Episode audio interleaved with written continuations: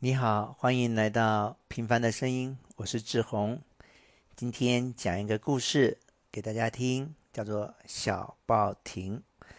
呃，小报亭它原本是一个动画，然后最近啊、已经变成绘本，但是还没有出版。好的，故事讲的是有一个女生，她在这个报亭里面工作。啊，是个很小的报亭。那日子久了呢，他就越来越胖，越来越胖，越来越胖，胖到呢，他没有办法离开这个报亭。所以啊，白天的时候，他就在报亭贩卖报纸啦、巧克力啦、口香糖等等香烟。到了晚上，因为他没有办法离开这个报亭。所以他就睡在报亭里面，然后他啊，里面也有他的盥洗用具啊、厕所啊，什么都有这样。好，那嗯，可是因为这个小女孩呢，她没有办法离开这个报亭，但她每天在看杂志的时候，她都会看到好多好多世界各地的风景。那他就很憧憬，很很呃很很希望可以到世界各地去走走，但是他不行，因为他被困在这个报亭里面。所以呢，他每天睡觉前呢，他就会把这个过期杂志里面的风景呢都剪下来，然后贴在啊、报亭里面的墙壁上，然后自己幻想这样。那这些风景风景里面呢，他最喜欢的是落日，就是各种。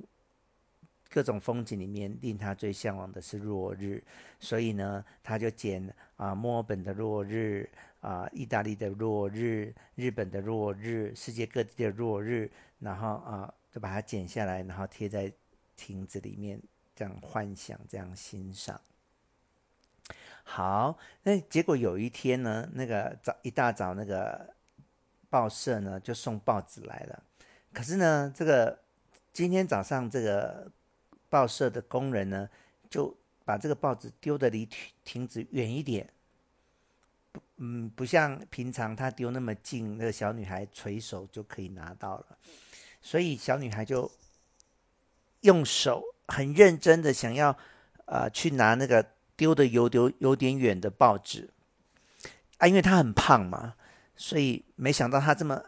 用力用力用力，哎呀，这亭子居然倒了。然后他也因为亭子倒了嘛，所以他就哎，果然是可以拿到这个报纸了。然后他又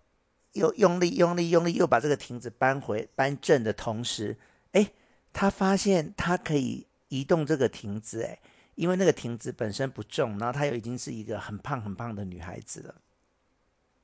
所以他发现哎，他可以把亭子稍微前后左右移动一下，这样子，他就蛮开心的。所以啊，从此以后呢，他就呃，亭子呢可以稍微前后左右的移动一下，跟他以前完全不能移动是不一样的了。好，那开心归开心，他也是就他的亭子就还是就是在这个街区这样子移动而已，只是它范围就比以前。大一点，他可能可以移动到某个地方去买个热狗来吃，他可以移动到某个地方去啊、买杯饮料来喝，诶，他就觉得很开心。比起以前，他都只能在原地来说啊、呃，他的世界是宽阔了一点。好的，那又直到有一天呢，有一个人在遛狗，结果那个狗身上不是都有铁链吗？结果那个狗啊，就绕着这个。这个亭子乱转乱转乱转，居然就把这亭子又弄倒了。那弄倒了之后，就连到那个狗链，这个亭子就连到狗链。那狗一跑呢，这亭子就被拖到那个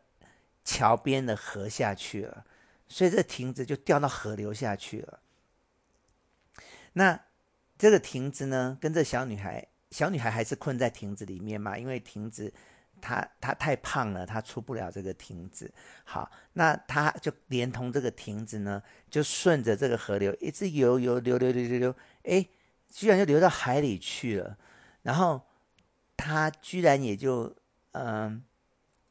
完成他长久以来的梦想是，他居然可以看到海上的落日，海边的落日啊、哦，他就觉得好美好美这样。然后啊，除了海上以外呢，他从那个河这样子漂流下来的时候，他沿途也也看了这个好多城市的风景，他就觉得好开心好开心这样子。好，那最后他不是流到海里吗？然后就被海水冲到沙滩上。那他就站起来，那从此呢，他这个摊子呢，啊、就在海边呢，他就继续在海边继续做他的生意，他还是啊、卖他的报纸啊、香烟啊、口香糖啊这样，只是他的位置就是在海边，因为他发现这样，从此以后他每天都可以看着落日，这是一个很棒的生活。那。这个故事的最后一幕更感人，就是什么呢？就是，那你知道他的摊位就是固定在海边，然后有一次就有一个男生呢，就呃很白目的，嗯，他们你知道沙滩不是都有很多人会撑那个很大很大的那个遮阳伞，然后在遮阳伞下面坐在下面啊涂涂那个防晒乳啊，晒太阳、玩水、玩沙这样子。好，那就有一个男生就呃很白目的把这个他他的遮阳伞居然就搭在这个小女孩的那个报亭前面，那小女孩呢就觉得啊 没什么啊，他就把他的报亭举起来，又往左边移动个大概半公尺，然后又放下来，他就又继续可以看到他的洛阳了。他的夕阳，就虽然那个人本来是挡在他的前面，但是他发现透过移动，他只要移动半公尺，哎，他的风景又回到他原来喜欢的了。这样，好，故事就没了，就这么简单。那么这个故事在说什么呢？就是我们人呢，都有一些啊、舒适圈，或是一些固定的思维。那这个舒适圈跟这个固定的思维，就像那个小报亭，把你困在一个地方。比如说啊，以前啊，智慧手机刚出来的时候，那我还在用传统的手机。那你知道传统的手机传短讯一封就是三块钱的。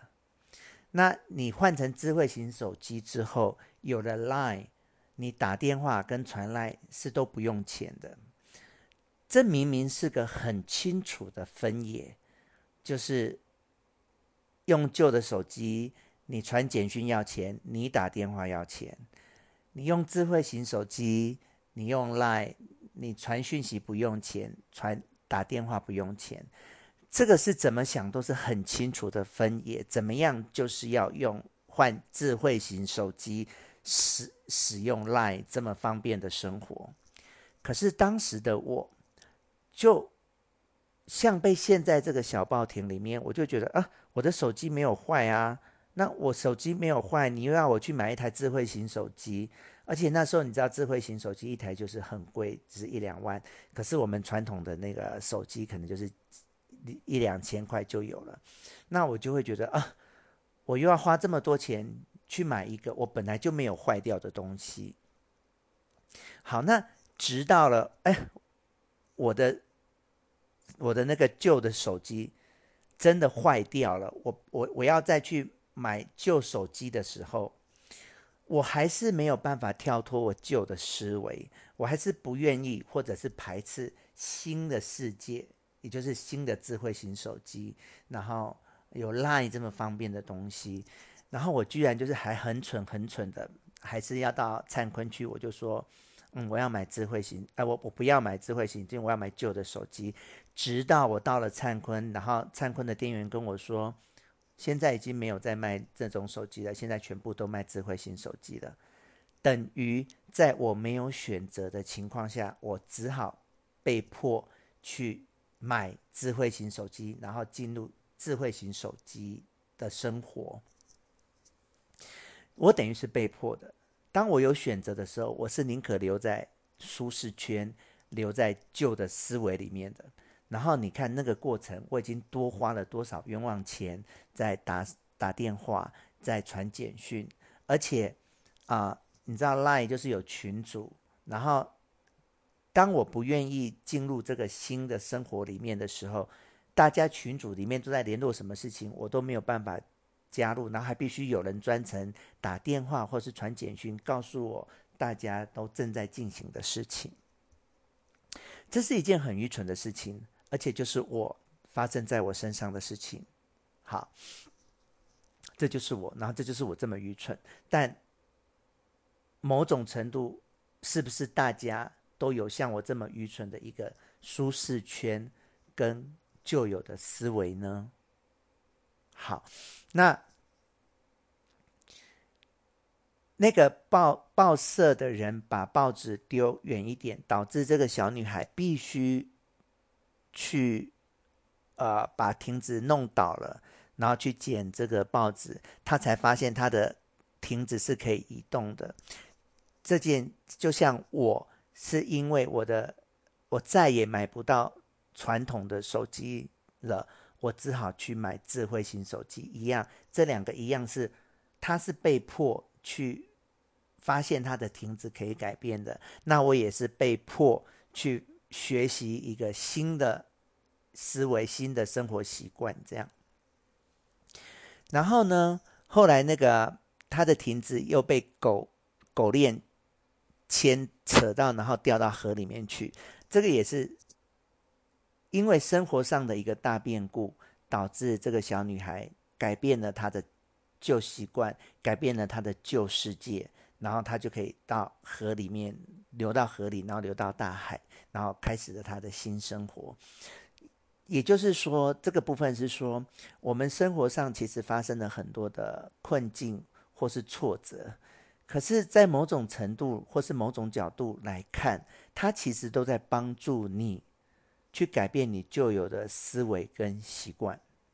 好，这个故事大概是这样。那你已经听到我一开始有多蠢了。关于从啊、呃、传统手机到智慧型手机这个过程，啊、呃，它其实是好几年。我过了这么蠢的生活好几年。那后来慢慢我自己改变了。嗯、我。我我知道自己很愚蠢，然后我后来就希望自己不要这么，就是当我用了智慧型手机之后，我才知道自己以前到底有多蠢。那我现在就不希望自己这么蠢，所以现在呢，啊、只要我知道任何有人告诉我有什么有什么有什么，我都很愿意去尝试。然后事实上，我的生活就也就发生了很大的改变。比如说，当大家开始用脸书的时候，